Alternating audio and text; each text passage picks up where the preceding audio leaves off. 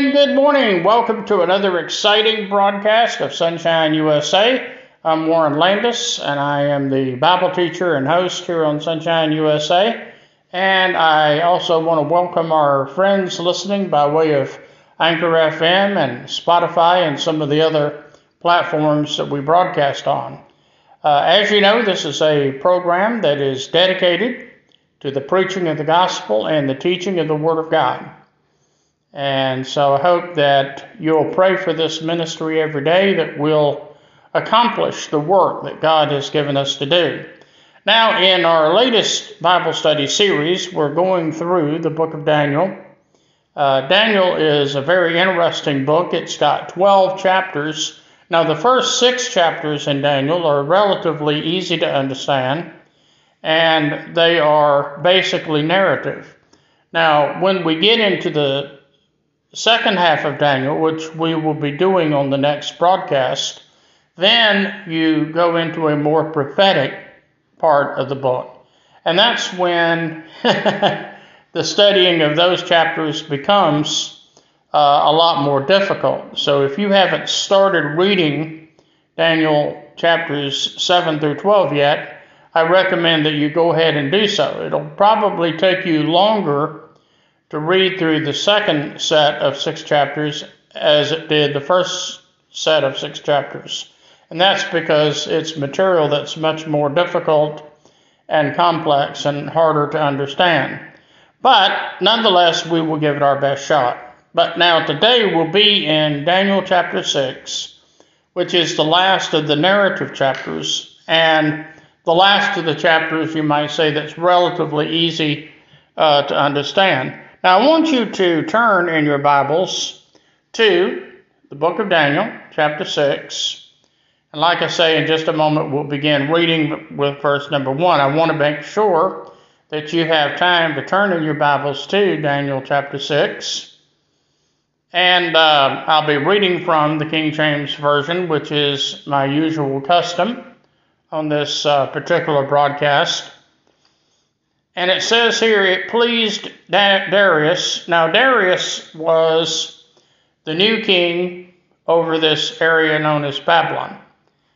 Uh, the rule of Nebuchadnezzar had finally uh, been overthrown. His son, for a while, took over and served as a type of caretaker president for his father, who was basically not well enough to be king.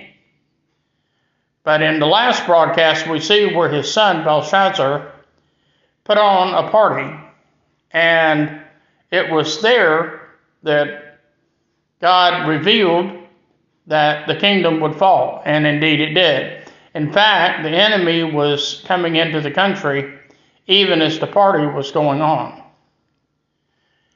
And so now we have a new leader in place. His name is Darius. And it pleased Darius, the new king, to set over the kingdom a 120 princesses, which should be over the whole kingdom. And over these three presidents, of whom Daniel was the first, that the princesses might give accounts unto them, and the king should have no damage. And then Daniel was preferred above the presidents and princesses because of an excellent spirit that was in him, and the king thought to set him over the home, the whole realm. Now, as we're going to see in a moment, uh, the other princesses weren't exactly thrilled about this. Because after all, Daniel was a foreigner. Bearing in mind, you know, Daniel ultimately was a captive himself. He was a foreigner.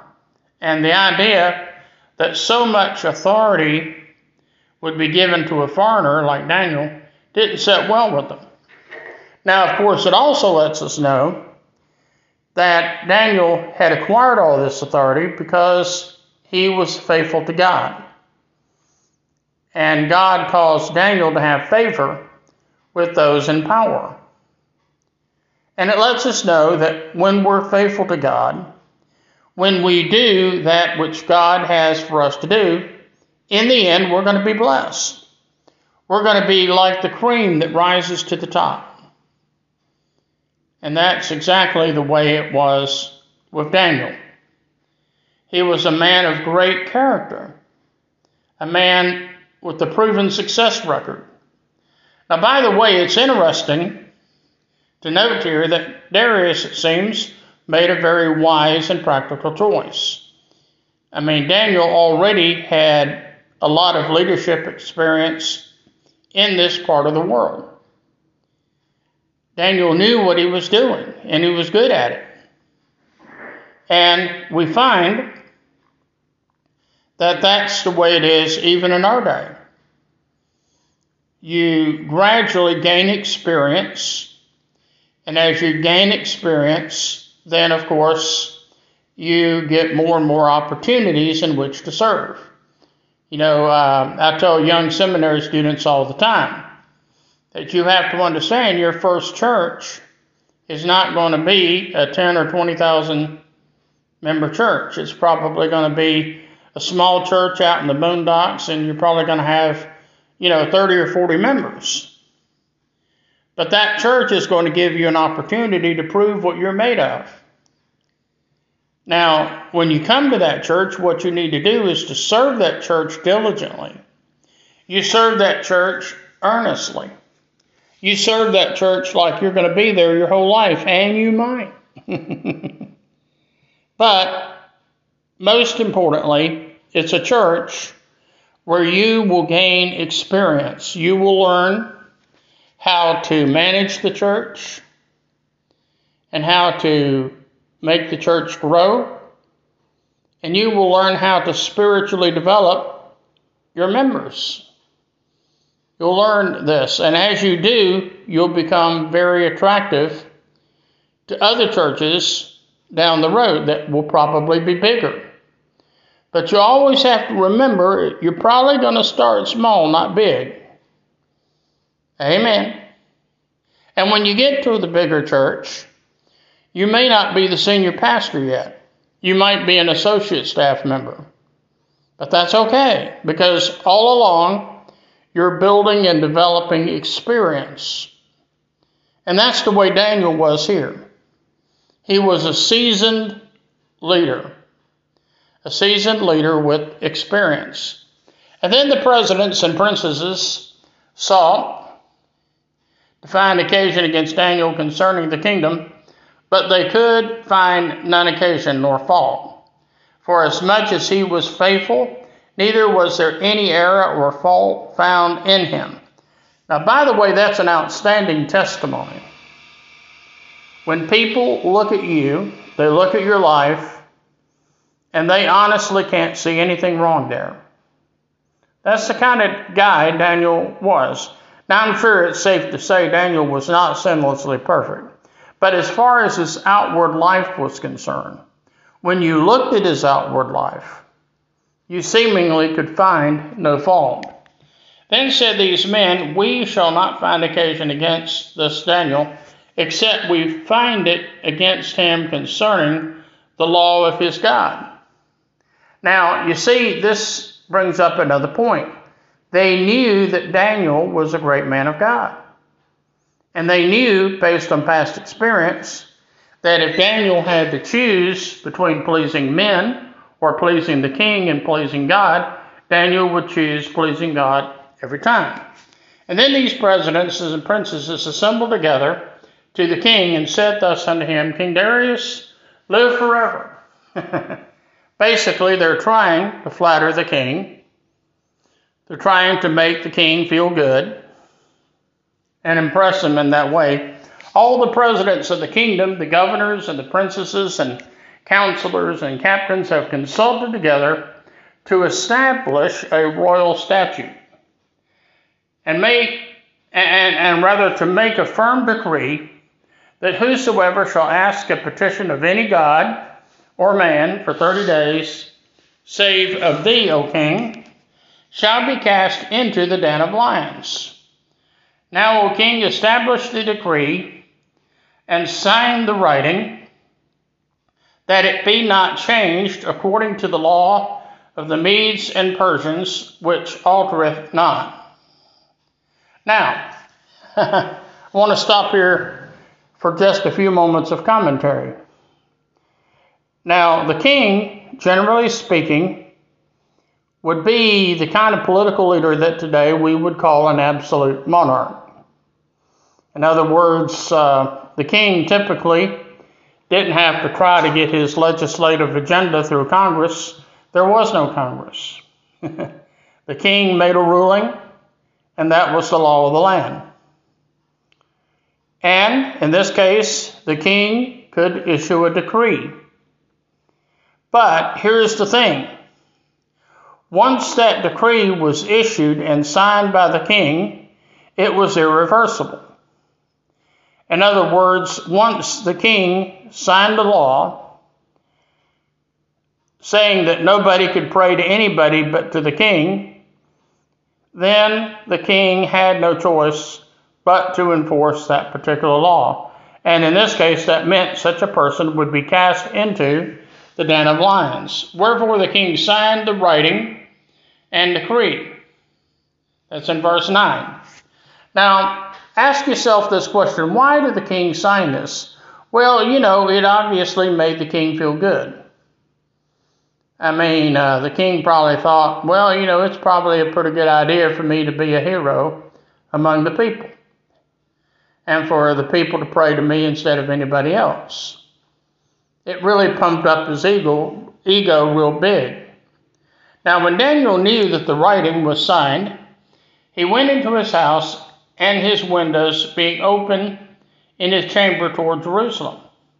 He kneeled upon his knees three times a day and prayed and gave thanks before his God as he did aforetime. In other words, Daniel apparently knew about this decree. I mean, given the authority that he had, he was probably one of the first to, to know about it. And he decided, I'm not going to do anything different here than I normally do. So he goes to the window facing Jerusalem and he prays. And he does this three times a day. But now, this is not to put on some kind of show. This is what he did all day, every day. He prayed. Three times morning, noon, and night. He prayed, and he prayed right there in front of the window. Now, in light of the decree signed by the king, Daniel might have thought to himself, you know, these guys are probably setting a trap for me. I think I'll pray in the bathroom. Or I think I will pray in my bedroom. I will pray in the innermost part of the house where nobody can see me. I would still be praying to God and I would still be praying three times a day, just not where people could see me. You see, Daniel was smart enough to know that indeed and in fact these guys were probably trying to set a trap for him. But he decides that in the end he's going to do the same thing he's always done. He's not going to rationalize, he's going to continue doing what he's always done. Verse 11 Then these men assembled and found Daniel praying and making supplication before his God. Then they came near and spake before the king concerning the king's decree. Hast thou not signed a decree that every man that shall ask a petition of any god or man within thirty days, save thee, O king, shall be cast into the den of lions? The king answered and said, The thing is true, according to the law of the Medes and the Persians, which altereth not. In other words, they were reminding the king that this is an irreversible decree. And anybody found violating this decree has to be cast into the den of lions, no exceptions. Not even the king has the power or the authority to stop it. Then answered they and said before the king that Daniel, notice the way they said, that Daniel. you can almost hear how much they despised Daniel by listening to their voice. That Daniel, which is of the children of the captivity of Judah, regardeth not thee, O king, nor the decree that thou hast signed, but maketh his petition three times a day. And then the king, when he heard these words, was sore displeased with himself, and set his heart on Daniel to deliver him. And he labored till the going down of the sun to deliver him. Then these men assembled unto the king and said unto the king, Know, O king, that the law of the Medes and Persians is that no decree or statute which the king established may be changed. In other words, once again, the king had the authority to issue any decree that he wanted to. I mean, that's one of the advantages of being a dictator. You could come up with any law you want to. But once you sign it in the law, you can't change it. And then the king commanded, and they brought Daniel and cast him into the den of lions. Now the king spake and said unto Daniel, Thy God, whom thou servest continually, he will deliver thee. And a stone was brought and laid upon the mouth of the den, and the king sealed it with his own signet and with the signet of his lords, that the purpose might not be changed concerning Daniel. Now, notice the reaction of the king here. He's, he's obviously very worried. Daniel was obviously one of his favorite leaders. And he really hated to throw Daniel into the den of lions. And notice that the um, that uh, the king here is um, um, very concerned, and he tells Daniel, he says, I know that your God will deliver thee. In other words, in spite of the fact that you're about to be cast into this den of lions, in spite of the fact that, you know, there's going to be this steel, I mean, the seal rolled over the den of lions, and I'm going to have to seal it with my own signet the bottom line is I know that your God is going to deliver thee. And the king sealed it, we're told, with his own signet and with the signet of his lords, that the purpose might not be changed concerning Daniel. And when the king went to his palace and passed the night fasting, neither were the instruments of music brought before him, and sleep went from him. now, you know, this is quite a contrast. We know that Daniel slept very well that night, in spite of being in the den of lions. But notice it's the king who can't seem to sleep. Then the king rose up early in the morning and went in haste to the den of lions and when he came to the den, he cried with a lamentable voice unto Daniel. And the king spoke and said unto Daniel, Daniel, O Daniel, servant of the living God, is thou is thy God whom thou servest continually able to deliver thee from the lions? And then said Daniel unto the king, O king, live forever. Now this was the same greeting that the other presidents had used. But in this case, I think that in many ways, this was a more sincere reading coming from Daniel. He says, O king, live forever. May God have sent his angel and have shut the lions' mouths, that they have not hurt me, for as much as before him innocency was found in me, and also before thee, O king, have I done no hurt. And then the king was exceedingly glad and commanded that they should take Daniel up out of the den. So Daniel was taken up out of the den, and no manner of hurt was found upon him because he believed in his God. Now that's in verse 23. Now, I want you to notice something. The king now orders that Daniel be removed from the lion's den. I mean, the thing about it is, Even though the decree said Daniel had to be thrown into the lion's den, it didn't say how long he had to stay there. And by this point, if Daniel had survived, it was obvious he was going to survive. So he brings Daniel up out of the lion's den. And notice that Daniel has an unwavering faith in God, a faith in God that even King Darius can see. and it was very impressive. And the king commanded that they brought those men which had accused Daniel, and he cast them into the den of lions, them and their children and their wives, and the lions had the mastery of them, and brake all their bones in pieces, and ever they came out ate out of the bottom of the den. So we see in the end, the men that had accused Daniel, now they're the ones thrown into the lion's den. And not only them, but their whole families, their wives, their children, everybody. Now, there's a lesson to be learned here. One of the lessons to be learned here, of course, is the fact that when we disobey God, as these men obviously did, it not only affects those who disobey God, but it affects everybody in their family. For example, you know, in our day, we would say that when a person goes to prison, not only is the person going to prison being punished, but in many ways their spouse is punished as well. Because now the spouse has to take care of the rest of the family all by themselves.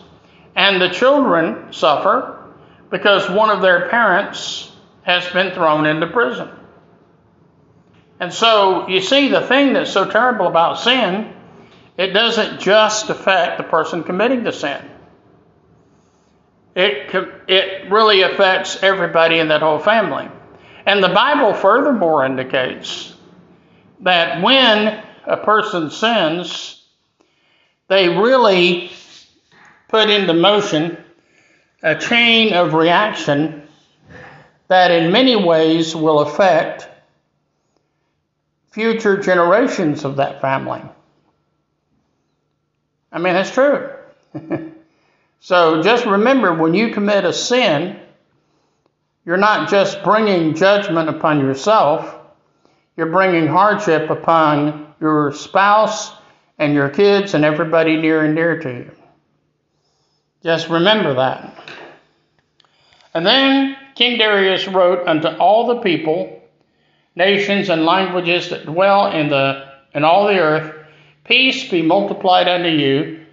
I make a decree that every dominion of my kingdom men tremble and fear before the God of Daniel, for he is the living God, and steadfast forever in his kingdom, that which shall not be destroyed, and his dominion shall be even to the end.